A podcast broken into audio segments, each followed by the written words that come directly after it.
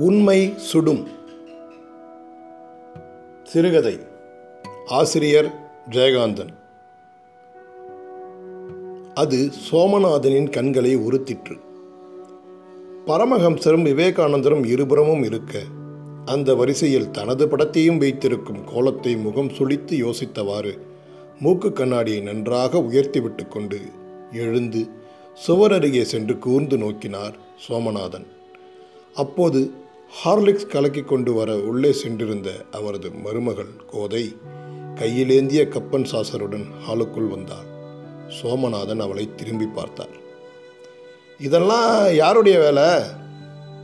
என்று தன் படத்தை ஆள் காட்டி விரலால் சுட்டியவாறு கேட்டார். கையில் இருந்ததை டீப்பாயின் மீது வைத்துவிட்டு அவர் அருகே வந்து நின்று அந்த படங்களை பார்த்தவாறு கோதை சொன்னாள் நான் இந்த வீட்டுக்கு வர்றதுக்கு முன்னால் இருந்தே இந்த படம் இங்கே இருக்குது தாம் வணக்கத்துக்குரிய மேதைகளின் திருவுருவங்கள் இவைன்னு நண்பர்களுக்கு அறிமுகம் செய்து வைக்கிறார் அவர். என்கிட்டையும் அப்படித்தான் சொன்னார். அவள் அதை சொல்லி முடிக்கும் முன் மூக்கு கண்ணாடியை கழட்டி மேலே போர்த்தியிருந்த சால்வையில் துடைத்தவாறு கிழுகிழுத்த சிரிப்புடன் அவர் சொன்னார் என்ன விசித்திரமான இணைப்பு!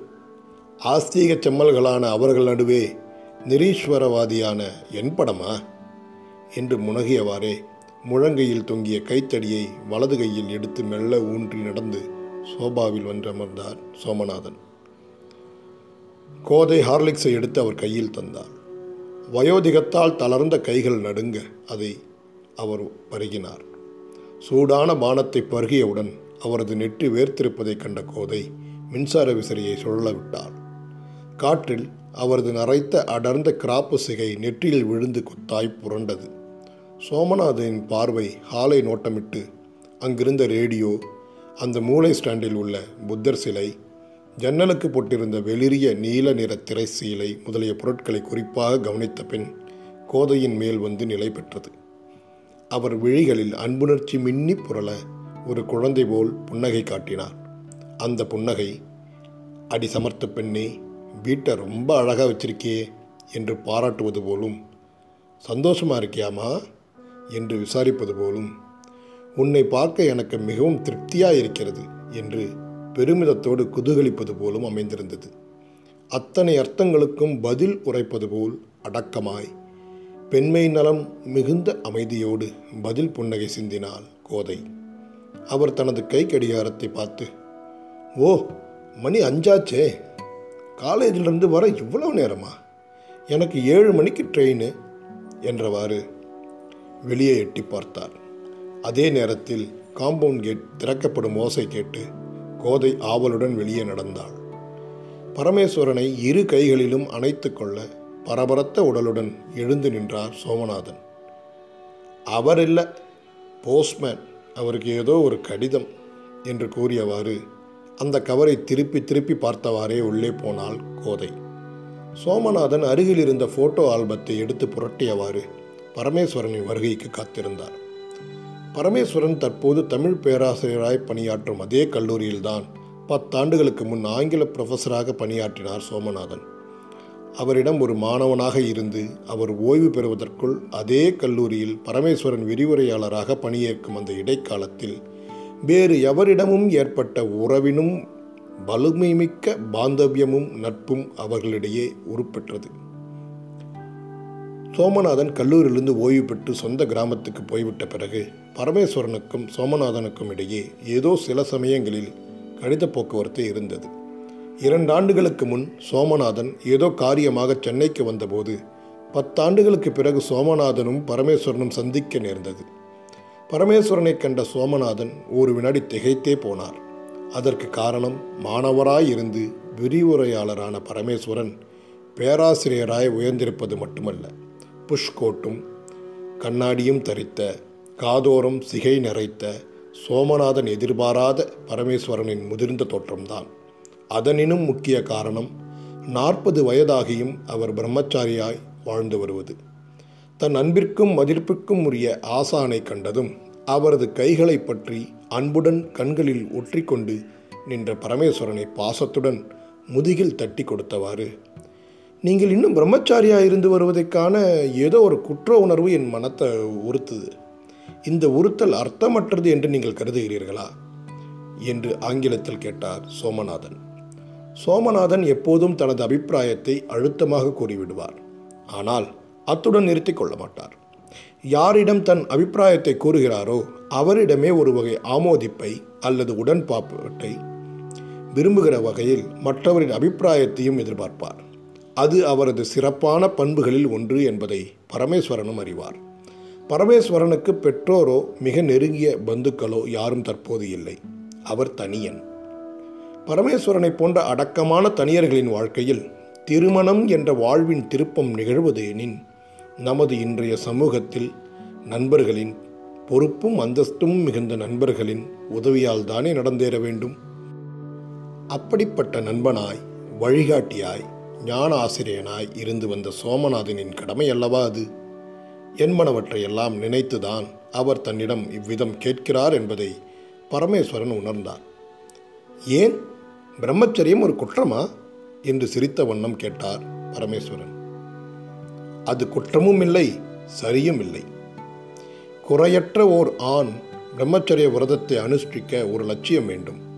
இப்படி ஒரு காரியத்தோடு இருந்தால் அந்த பிரம்மச்சரியம் சரியானது ஆகும். இல்லாமல் பிரம்மச்சரியத்துக்காகவே ஒருவன் பிரம்மச்சாரியாயிருந்தால் அது சரியற்றதும் பின்னால் ஒரு காலத்தில் குற்றமும் ஆகும். எதற்குமே ஒரு அர்த்தம் வேண்டும். அர்த்தமே இல்லை என்றால் அதற்கு பெயர் அனர்த்தம். உங்கள் பிரம்மச்சரிய விரதத்துக்கு ஒரு அர்த்தம் உண்டுனா நான் என் அபிப்பிராயத்தை மாற்றிக்கிறேன் என்றார் சோமநாதன். பரமேஸ்வரன் ஒரு வினாடி யோசித்தார். அது யோசனை அல்ல அது ஒரு வகை பிரமிப்பு. பிறகு புன்னகை புரிந்தார். அது புன்னகை அல்ல. அது ஒரு வகை சரணாகதி. அந்த சந்திப்பின் போது அவர்கள் இருவரும் வெகு நேரம் சம்பாஷித்தனர். பத்து வருஷங்களுக்கு முன்பு சோமநாதனுடன் பழகிய போது அவரை எந்த அளவுக்கு புரிந்து கொண்டு எந்த அளவுக்கு அவரிடம் மதிப்பு வைத்திருந்தாரோ அதைவிடவும் பத்தாண்டு முதிர்ச்சியின் பிறகு தனது முதிர்ந்த அறிவோடு அவருடன் சம்பாஷிக்கையில் பன்மடங்கு அதிகம் புரிந்து கொண்டு சோமநாதனிடம் முதிர்ந்த மதிப்பும் முழுமையான சரணம் அடைந்தார் பரமேஸ்வரன். பரமேஸ்வரனை பிரிந்து ஊர் திரும்பும்போது சோமநாதன் லீவில் தனது கிராமத்துக்கு வர வேண்டும் என்று அவரை அழைத்தார். இந்த அழைப்பை கடமை உணர்ச்சியோடு விடுக்கிறேன் என்று ஆங்கிலத்தில் கூறி பின் தமிழில் தொடர்ந்து சொன்னார். சிறு வயதிலிருந்தே தாய் தகப்பன் இல்லாமல் என் தங்கை மகள் ஒருத்தி என்கிட்ட வளர்ப்பு பொண்ணாக இருக்கா? அவளும் கல்யாணமே வேணாம்னு இருந்தவ. இப்போ அவள் மனம் அதற்கு பக்குவப்பட்டிருக்கிற மாதிரி தோணுது.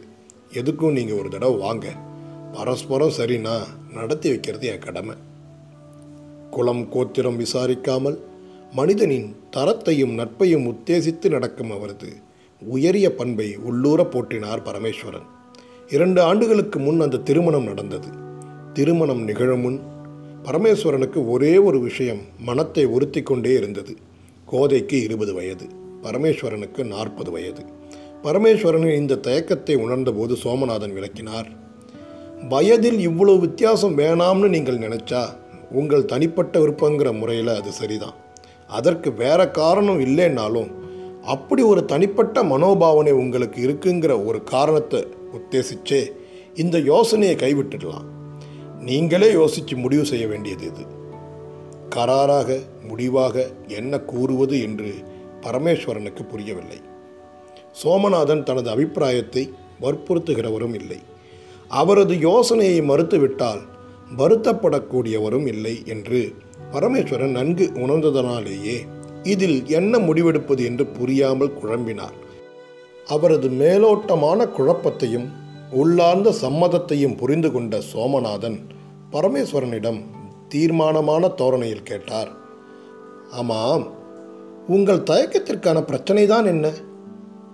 பரமேஸ்வரன் தனது நாற்பது வயதை மறந்து ஒரு வாலிபனுக்கே உரிய சங்கோஜத்துடன் தலை குனிந்து மெல்ல எடுத்தவாறு கூறினார். வயது வித்தியாசம்தான். ஓ என்று கூறி சிரித்தார் சோமநாதன். நான் தான் சொன்னேனே இந்த வித்தியாசம் அதிகம்னு நீங்கள் நினச்சா இந்த முயற்சியை கைவிட்டுடலான்னு. உங்கள் மனசில் விருப்பம் இருந்து பார்க்குறவங்க என்ன சொல்லுவாங்களோங்கிற போலி கூச்சத்திற்காக ஒரு காரியத்தில் தயக்கம் காட்டுறது அவசியமில்லாதது அர்த்தமில்லாதது. உலகத்திற்காகவும் கொஞ்சம் யோசிக்க வேண்டியிருக்கு இல்லையா என்று உள்ளங்கையில் கோடு கீறினார் பரமேஸ்வரன். ஆமாம் ஆமாம். உலகத்திற்காக கொஞ்சம் என்ன முழுக்க முழுக்க யோசிக்கணும். ஆனால் பரமேஸ்வரன் உலகங்கிறது உங்களை சுற்றியுள்ள சிறு வட்டம் மட்டும் இல்லை. அது எத்தனையோ கண்டங்களாய் நாடுகளாய் பறந்து கிடக்கு. யோசித்து பார்த்தா அங்கெல்லாம் இந்த வித்தியாசம் ஒரு பொருட்டு இல்லை. நியாயமானது கூட. உங்கள் வசதிக்கு உங்கள் உலகத்தை சுருக்கிக் கொள்ள நீங்கள் விரும்பினா ஒரு சின்ன அரட்டை கூட்டமே உலகம்னு பார்க்காதீங்க.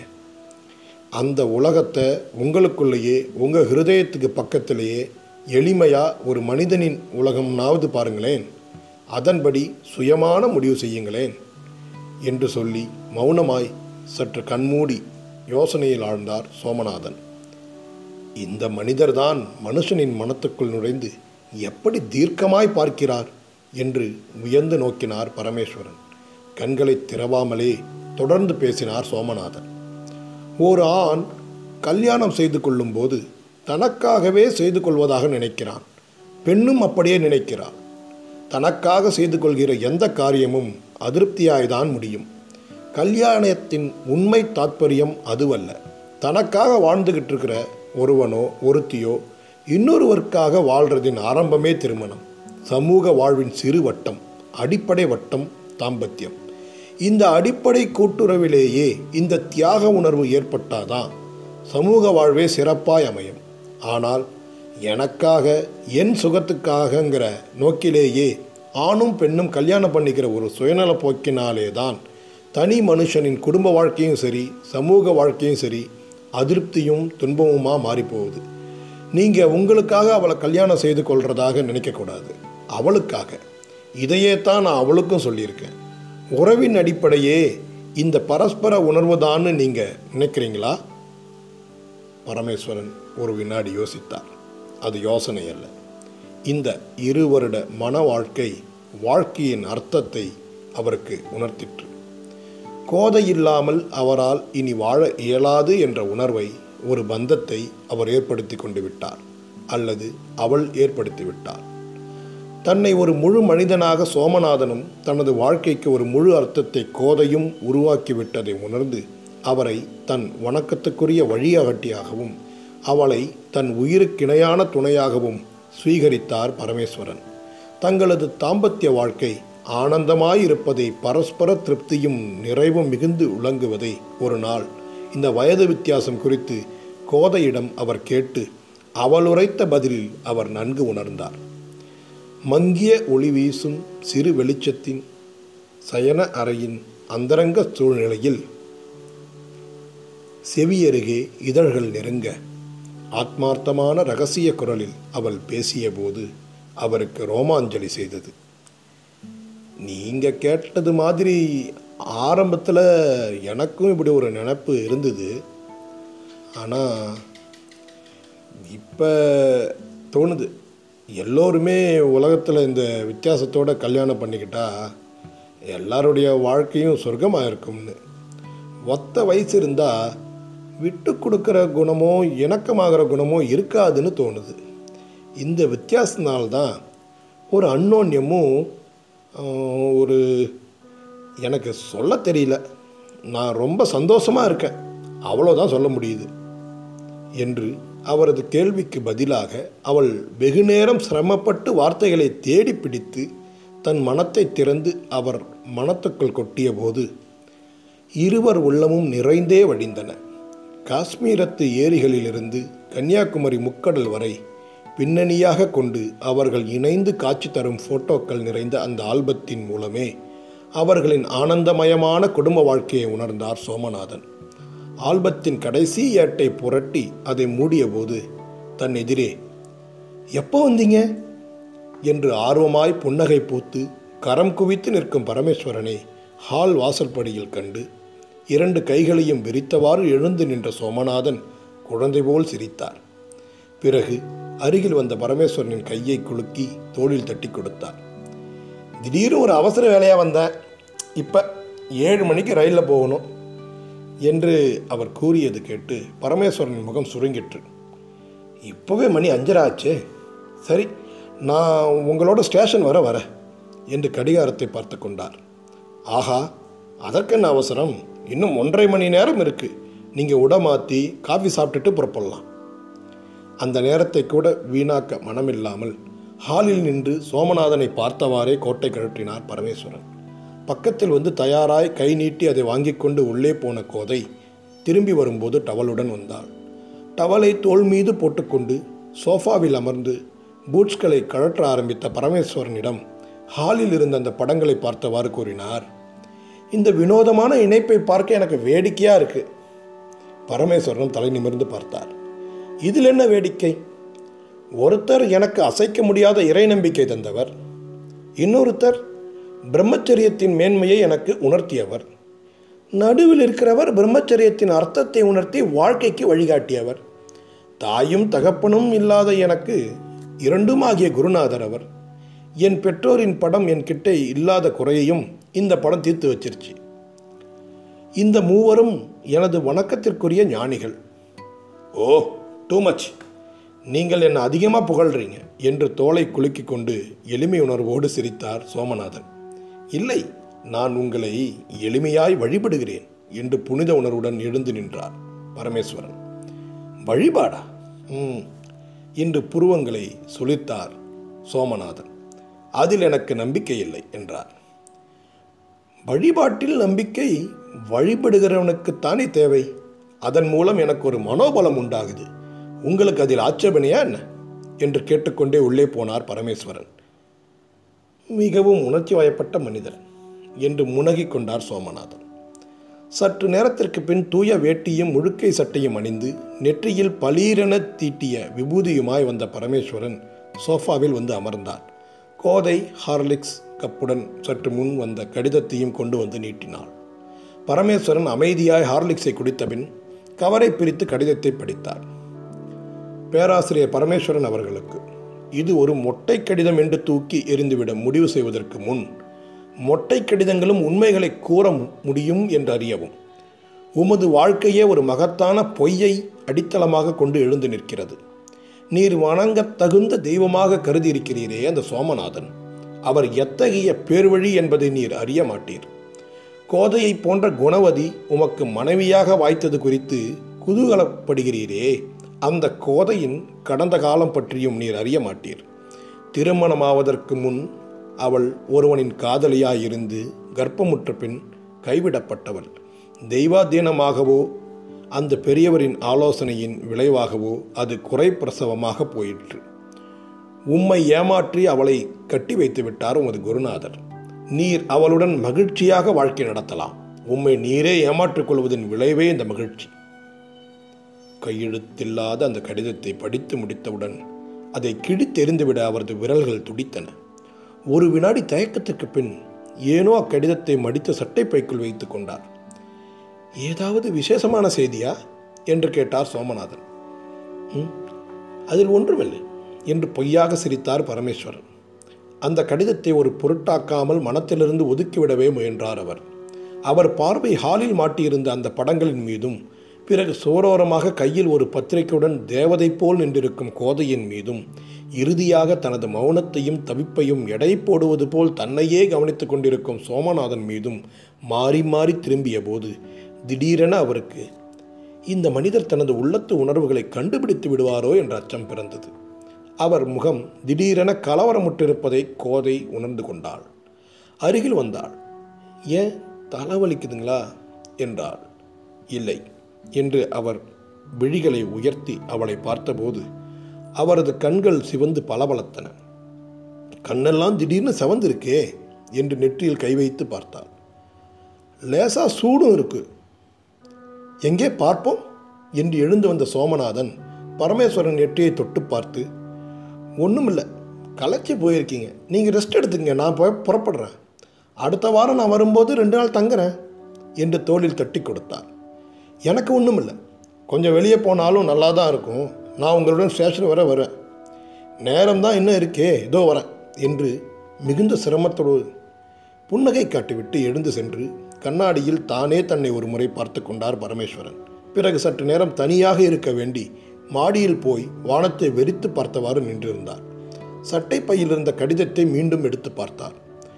மொட்டை கடிதங்களும் உண்மைகளை கூற முடியும் என்று அறியவும் உமது வாழ்க்கையே ஒரு மகத்தான பொய்யை அடிப்படையாய் கொண்டு எழுந்து நிற்கிறது என்ற இரண்டு வாக்கியங்களும் அந்த கடிதத்தை நம்பவும் முடியாமல் ஒதுக்கவும் முடியாமல் அவரை வதைத்தன. திடீரென அவர் அந்த கடிதத்திடம் கேட்டார் சரி அப்படியே இருந்தால்தான் என்ன? கோதையின் கடந்த காலம் எத்தகையது என்பது பற்றி எனக்கென்ன கவலை? இன்று அவள் எனக்கு ஏற்ற மனைவி. அப்பழுக்கில்லாத தாம்பத்தியம் நடத்துகிறோம் நாங்கள். ஒரு தவறே நடந்திருந்தாலும் அதனால் ஒருவருக்கு வாழவே உரிமையற்று போகுமா என்ன? என்று வாழத் தெரிந்த தெம்புடன் கேட்டபோது காற்றில் அந்த கடிதம் படபடத்தது. அவர் தன் விரல்களை சற்று நெகிழ்த்தினால் அது பறந்தே போயிருக்கும். ஆனால் அவர் விரல்கள் அதை இறுக பிடித்திருந்தன. அதை சுக்கல் சுக்கலாய் கிழித்தெறிய ஒரு வெறியும் அதை செய்ய முடியாமல் ஒரு உணர்வும் அவரை தடுத்தன. இந்த கடிதம் என் மனைவியை பற்றி பேசுகிறது. இது கூறுவது உண்மையாயினும் சரி பொய்யாயினும் சரி எங்கள் உறவு எவ்வகையிலும் ஊனமுறாது. ஆமாம் அவள் இல்லாமல் என்னால் வாழ இயலாது. நடந்தது பற்றி கவலை இல்லை என்று ஆன்ம உறுதியோடு தலை நிமிர்ந்து வானத்தை பார்த்தார். அடுத்த வினாடி அவர் நெட்டு சுருங்கிற்று. கண்கள் இடுங்கின. உள்ளில் ஒரு குரல் ரகசியமாக கேட்டது. எனினும் நடந்ததா என்று தெரிய வேண்டுமே? உண்மை எனக்கு தெரிய வேண்டுமே என்று ஓர் எண்ணம் பெருகி வந்து சித்தம் முழுவதும் கவிந்தது. சி இந்த அற்பத்தனமான கடிதம் என்னை இவ்வளவு நிலை குலைய செய்வதா என்று எண்ணி அதை எடுத்து கிழிக்கையில் பாதியில் அவர் கைகள் தடைபட்டு நின்றன. கடிதம் சரி பாதியில் கால் பாதி கிழிக்கப்பட்டிருந்தது. அதில் மொட்டை கடிதங்களும் உண்மைகளை கூற முடியும் என்று வரிகள். ம் உண்மையா? நீ கூறுவது அனைத்தும் சில பொறாமைக்காரர்களின் விஷபத்தனம் என்று அறிந்தபின் நானும் கோதையும் சேர்ந்து உன்னை கிழித்தெறிவோம். அல்லது கடந்த காலத்தின் நினைவே எங்கள் வாழ்விலிருந்து விலகிப்போ என்று இருவரும் சேர்த்து உன்னை கொளுத்துவோம் என்று தீர்மானம் செய்து கொண்டார். ஆனால் உண்மையை யார் மூலம் அறிவது? இந்த கடிதத்தை நிர்மூலமாக்கவே இன்று அவர் வந்திருக்கிறாரோ என்று எண்ணிய ஆர்வத்தில் வேகமாய் மாடியிலிருந்து இறங்கினார் பரமேஸ்வரன். ஒரு டாக்ஸியில் ஸ்டேஷனை நோக்கி இருவரும் போய்க்கொண்டிருக்கையில் மௌனம் கலைந்து பேசினார் பரமேஸ்வரன். உங்களுக்கு என்னை தெரியும். நாங்கள் நானும் கோதையும் உங்கள் ஆசீர்வாதத்தால் எவ்வளவு புனிதமான வாழ்க்கையை நடத்துகிறோம்னும் தெரியும் என்று சொல்லிவிட்டு மேலே பேச முடியாமல் பாக்கெட்டிலிருந்து அந்த கவரை எடுத்தார். சோமநாதனுக்கு ஒரு வினாடி திகைப்பு. பரமேஸ்வரன் டாக்ஸிக்குள் இருக்கும் சிறு விளக்கின் சுவிட்சை போட்டு அந்த வெளிச்சத்தில் அக்கடிதத்தை நீட்டியவாறு சொன்னார். சுத்தி வளைக்காமல் இது உண்மை அல்லது பொய்? ரெண்டில் ஒன்று சுருக்கமாக சொன்னால் போதும். நீங்கள் சொல்கிற உண்மையான பதில் எதுவாக இருந்தாலும் யாரையும் எதையும் பாதிக்காதுங்கிறது உறுதி. என்று கடிதத்தை தன்னிடம் நீட்டும் பரமேஸ்வரனின் கரம் நடுங்குவதை கவனித்தார் சோமநாதன். பின்னர் அமைதியாய் முகத்தில் எவ்வித சலனமும் இல்லாமல் பாதி கிழிந்த அக்கடிதத்தை படித்தார். அவர் முகத்தையே வெறித்திருந்த பரமேஸ்வரன் எனக்கு உண்மை தெரியணும். ஆமாம் அவ்வளவுதான் என்று படபடத்தார். சோமநாதன் அவரை பார்த்து குழந்தை போல் சிரித்தார். அந்த சிரிப்பு உங்கள் பலகீனம் இந்த உண்மையை அறிய துடிக்கும் துடிப்பில் ஒளிந்து கிடக்கிறது என்பது போல் இருந்தது. பரமேஸ்வரனை தட்டி கொடுத்தவாறு சமாதானப்படுத்தினார் சோமநாதன். நீங்கள் இவ்வளோ உணர்ச்சி வயப்பட்டவராக இருப்பீங்கன்னு நான் நினச்சதில்ல. இடுக்கு கெடுதி. இப்படி இருந்தால் உங்களுக்கு பிளட் ப்ரெஷர் வந்துடும். நான் உண்மையை தேடி தவிக்கிறேன் என்று கெஞ்சினார் பரமேஸ்வரன். உண்மையை தேடியா? அது எதுக்கு நமக்கு? அது சகலமும் திறந்த துறவிகளின் தொழிலாச்சே என்று சிரித்தார் சோமநாதன். பரமேஸ்வரனுக்கு சோமநாதனிடம் கொஞ்சம் கோபம் கூட வந்தது. அவரது விளையாட்டு பேச்சை கேட்க எனினும் மௌனமாக இருந்தார். மிஸ்டர் பரமேஸ்வரன் முதல்ல இந்த கடிதத்தின் நோக்கம் கீழ்த்தரமானதுங்கிறத நீங்கள் கொஞ்சம் புரிஞ்சுக்கணும். ஏதோ சொல்ல ஆரம்பித்தார் சோமநாதன். பரமேஸ்வரன் குறுக்கிட்டு பிடிவாதமான குரலில் சொன்னார் இது சம்பந்தமாக எனக்கு ஒரு வார்த்தையில் தான் பதில் வேணும். உண்மை அல்லது பொய்? அந்த குரலின் கண்டிப்பையும் அந்த குரல் வழியே அவரது மனநிலையையும் உணர்ந்த சோமநாதன் ஒரு வார்த்தையிலா? என்று கேட்டுவிட்டு அவர் முகத்தை பார்த்தார். ஆமாம் ஒரே வார்த்தையில் அதை நீங்கள் சொன்னால் நான் நிச்சயம் நம்புவேன். ஒரு குழந்தையின் அல்லது ஒரு குடிகாரனின் வாக்குறுதியை கேட்டவர் போல் நம்பிக்கையற்று சிரித்தார் சோமநாதன். எனக்கு வருத்தமாக இருக்கிறது. இந்த கடிதம் உங்களை இவ்வளவு தூரம் மாற்றிவிட்டதை காண சரி கேளுங்கள் எனது பதிலை ஒரே வார்த்தையில் சொல்கிறேன். பொய் என்று உதடுகள் துடிக்க கூறி அந்த கடிதத்தை அவரிடமே தந்தார் சோமநாதன். அதன் பிறகு இருவருமே ஒரு வார்த்தை கூட பேசவில்லை. சோமநாதனை ரயில் ஏற்றி விடை தந்து அனுப்பும்போது கூட அவர் பரமேஸ்வரனிடம் அந்த கடிதம் குறித்து பொய் என்ற அந்த வார்த்தைக்கு மேல் ஒரு வார்த்தை கூட பேசவில்லை. ஆனால் பரமேஸ்வரனுக்கோ சோமநாதன் தன்னிடம் இதுவரை பேசிய எவ்வளவோ பேச்சுக்களில் அவர் கூறிய அந்த ஒரு வார்த்தைதான் பொய் என்ற அந்த ஒரு பதம்தான் பொய் என தோன்றியது.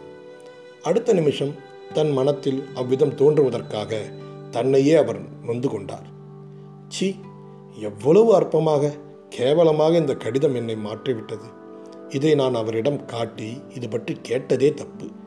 என்னை பற்றி அவர் எவ்வளவு மோசமான முடிவுக்கு வந்திருப்பார் என்று தனது செய்கைக்காக வருந்தி குழம்பியவாறு வீடு வந்து சேர்ந்தார் பரமேஸ்வரன்.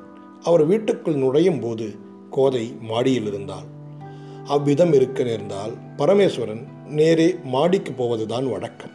ஆனால் இன்று ஹாலிலேயே சோஃபாவில் உட்கார்ந்து எதிரே இருந்த அந்த படங்களை வெறித்து பார்த்தவாறு இருந்தார். அவரை மாடியில் எதிர்பார்த்து அவர் வராததால் கோதை ஹாலுக்கு இறங்கி வந்தாள் ஏன்? என்ன உடம்புக்கு? என்று அருகே வந்து நெற்றியை தொட்டாள். இப்போது சூடு இல்லை. தன் நெற்றியின் மீது வைத்த அவள் கரத்தை இறுகப்பட்டினார் பரமேஸ்வரன். அவர் கை நடுங்கியது. என்ன? என்ன உங்களுக்கு? என்று பதறியவாறு அவர் முகத்தை நிமிர்த்திய போது அவரது உதடுகளில் அழுகை துடித்தது. பார்வை பரிதாபமாய் கெஞ்சியது. அதே பொழுதில் அவர் மனத்துக்குள் ஒரு குரல் ஒலித்தது. நான் ஒரு மூடன். இதோ சத்தியத்தின் சொரூபமாய் என் மனைவி நிற்கிறாள். இவளிடமே அந்த கடிதத்தை காட்டி உண்மையை கேட்பதை விடுத்து நான் ஏன் இப்படி தவிக்க வேண்டும்? அவர் முகத்தில் திடீரென ஒரு மலர்ச்சியும் புன்னகையும் ஒளிவிட எனக்கு ஒன்றும் இல்லை இப்படி உட்கார். என் மனத்தில் ஒரு பிரச்சனை. நீ தான் தீர்க்க முடியும். என்னை உனக்கு தெரியும். நீ இல்லாமல் என்னால் வாழ முடியாதுங்கிறதும் உனக்கு தெரியும். அவருக்கு தொண்டையில் என்னவோ அடைத்தது. இதை படி. சுத்தி வளைக்காம உண்மை இல்லை பொய் இரண்டில் ஒரு பதில். அவ்வளோ போதும். நீ சொல்கிற பதில் எதுவாக இருந்தாலும் அது யாரையும் எதையும் பாதிக்காது. இது சத்தியம். எனக்கு உண்மை தெரியணும். என் வாழ்க்கையின் அடிப்படை ஒரு பொய் இல்லைன்னு எனக்கு தெரியணும். என்று கடிதத்தை அவளிடம் தந்து அவர் பேசிக்கொண்டே இருக்கையில் அந்த கடிதத்தை அமைதியாய் படித்து முடித்துவிட்டு கண்களை மூடி மனத்தை இரும்பாக்கி கொண்டு உறுதியான குரலில் அடக்கமாய் அவள் சொன்னாள். உண்மை. அவர் அப்படியே ஸ்தம்பித்து நின்றிருந்தார். அவள் நிஷ்கலங்கமான குரலில் தொடர்ந்து சொன்னாள் அது என் வாழ்க்கையில் ஏற்பட்டுவிட்ட ஒரு தவறு. அதுக்காக நான் யாரையும் குற்றம் சொல்ல தயாராக இல்லை. என் வாழ்க்கையே மூலியாகி போச்சுன்னு அப்படியே வாழ்ந்து விடத்தான் தீர்மானித்தேன் அது சரியில்லைன்னு சந்தர்ப்பம் கிடைக்கும் போதெல்லாம் எனக்கு அறிவுறுத்தினார் மாமா. அப்படி ஒரு சந்தர்ப்பத்தில் தான் நான் உங்களை மணக்க சம்மதிச்சேன் மாமா சொன்னார். பொய்யா போன ஒரு விஷயத்துக்கு நாம் உயிர் கொடுக்கிறது அவசியம் இல்லைன்னு இறந்த காலம் இறந்துவிட்ட காலமாகவே போகட்டும். உண்மைங்கிறதின் பேராலேயே ஒரு பொய்யுக்கு உயிரூட்ட வேணாமே. சில உண்மைகள் நெருப்பு மாதிரி அதை தாங்க ஒரு பக்குவம் வேணும்.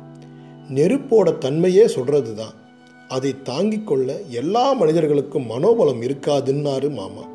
இதை மறைக்க வேணாம்னோ? இந்த கடிதத்தில் இருக்கிறத மாதிரி உங்களை ஏமாத்தணும்னோ யாருக்கும் எண்ணம் இல்லை நான் உங்கள் மனைவி. இந்த உணர்வு வந்தப்புறம் உங்ககிட்ட எதையும் மறைக்கிறது சரியில்லைங்கிறதுனாலே தான் இந்த சந்தர்ப்பத்தில் இவ்வளவும் சொல்லிட்டேன். இந்த உண்மை சுடலாம். எனக்கு தெரியும். அதை தாங்கிக்கிற பக்குவம் உங்களுக்கு இருக்குது என்று அவள் சொல்லும்போது பரமேஸ்வரனின் கண்களிலிருந்து கண்ணீர் வழிந்தது. அவர் உடல் பதறிற்று. சோமநாதன் தன்னிடம் பொய்யுரைத்த துரோகத்தை எண்ணிய போது தன் இருதயத்தையே சுட்டது போல் அவர் அலறினார். நான் உன்னை மன்னிக்கிறேன். உன்னை மன்னிக்கிறேன் கோத. ஆனால் ஒரு மணி நேரத்துக்கு முன்ன கூட இந்த கடிதத்தை காட்டினப்ப பொய்ன்னு மனமாற பொய் சொன்னாரே. அந்த பெரிய மனுஷன் அவரோட நயவஞ்சகத்தை என்னால் மன்னிக்கவே முடியாது. முடியவே முடியாது. என்று கூவியவாறு சோஃபாவிலிருந்து துள்ளி குதித்து எழுந்து ஓடினார் பரமேஸ்வரன். சுவரில் இருந்த படங்களில் அந்த வரிசையின் நடுவே இருந்த அவரது வணக்கத்திற்குரிய ஸ்தானத்தில் இருந்த சோமநாதனின் படத்தை இழுத்து வீசி எறிந்தார். ஹாலின் மூலையில் விழுந்து நொறுங்கியது அந்த படம். சி இவன் மேதையாம் ஞானியாம் என்று அவ்விதம் எண்ணியிருந்த தன்னை தானே நொந்து கொண்டு மாடியை நோக்கி ஓடினார். அவர் தன் அறைக்கு சென்று கதவை அரைந்து சாத்தி தாழிடும் ஓசை ஹாலில் நின்றிருந்த கோதைக்கு கேட்டது. ஓ உண்மை சுட்டுவிட்டது. என்று முனகிக் கொண்டாள் கோதை. ஒன்றும் புரியாத பிரமிப்பில் உலகத்தின் மாய்மால தோற்றத்தில் கசப்பும் விரக்தியும் கொண்டு யாரையும் பார்க்க மனமின்றி தனிமையில் குமுறி கொதித்து அடங்கிய மனநிலையோடு அறைக்குள் கட்டிலில் பிரேதம் போல கிடந்தார் பரமேஸ்வரன். அப்போது அறைக்கதவு லேசாக தட்டப்பட்டது. அந்த சப்தத்தை கேட்டும் சலனமற்று முகட்டை வெறித்து பார்த்தவாறு படுத்து கிடந்தார். மீண்டும் தட்டப்படும் என்று எதிர்பார்த்தார். அடுத்த முறை தட்டப்படாததால் மேலும் ஒரு நிமிஷம் காத்திருந்தார். பிறகு எழுந்து வந்து தானாகவே கதவை திறந்தார் பரமேஸ்வரன். அங்கே கையில் ஒரு சிறு பெட்டியுடன் விடைபெற்றுக் கொள்வதற்காக காத்து நின்றாள் கோதை. சில வினாடிகள் இருவரும் ஒருவரை ஒருவர் தீர்க்கமாக பார்த்து கொண்டனர். அவள் அவரிடம் தெளிவான குரலில் பேசினாள். மாமாவின் மேல் நீங்கள் அர்த்தமற்ற பக்தி வச்சிருக்கிறதா நானும் நினைச்சதுண்டு. அந்த படத்தை நீங்கள் எடுத்து எரிஞ்சப்புறம்தான் அவர் உண்மையிலேயே பெரிய மேதை. மனுஷ மனத்தின் எல்லா இருண்ட மூளைகளையும் பார்க்க தெரிஞ்சவர்னு புரிஞ்சிக்க முடிஞ்சது. உண்மை சுடும்னு சொன்ன அந்த மேதை உங்களாலே அதை தாங்க முடியாதுன்னு தெரிஞ்சு வச்சிருந்தார். நீங்கள் என்னை மன்னிக்கிறதாக சொல்கிறது தான் உங்களை நீங்களே ஏமாத்திக்கிறது. அந்த காரியம் ஏன் குற்றம்னு நினச்சா என்ன தண்டிக்க வேண்டியது தானே நியாயம்? உங்களால் என்ன தண்டிக்க முடியாது. உங்கள் நெஞ்சுக்கு அவ்வளோ உரம் இல்லை அந்த குற்றத்துக்கு யாரையாவது தண்டிக்காமல் இருக்க உங்களால் முடியல.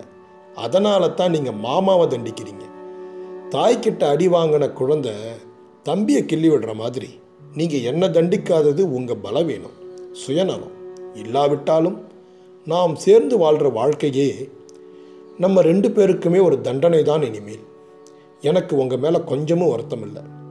உண்மை சுடும்னு சொன்னாரே அந்த பெரியவர்கிட்ட போய் உண்மை சுடுறது மட்டும் இல்லை சிலரை சுட்டு பொசுக்கிடுங்கிற உண்மை எனக்கு தெரியாமல் ஒருத்தரை சுட்டு எரிச்சிட்டு வந்துட்டேன்னு மன்னிப்பு கேட்டுக்க நான் போகிறேன் என்று சொல்லிவிட்டு அவரது பதிலை கூட எதிர்பாராமல் மாடிப்படிகளில் அவள் இறங்கி செல்வதை பார்த்தவாறு மௌனமாக நின்றார் பரமேஸ்வரன்.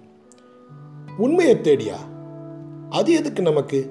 அது சகலமும் திறந்த துறவிகளின் தொழிலாச்சே என்ற சோமநாதனின் விளையாட்டான வார்த்தையை எண்ணி பார்த்து அதன் அர்த்தங்களை யோசித்தார் பரமேஸ்வரன். அது யோசனை அல்ல அது ஒரு பிரமிப்பு.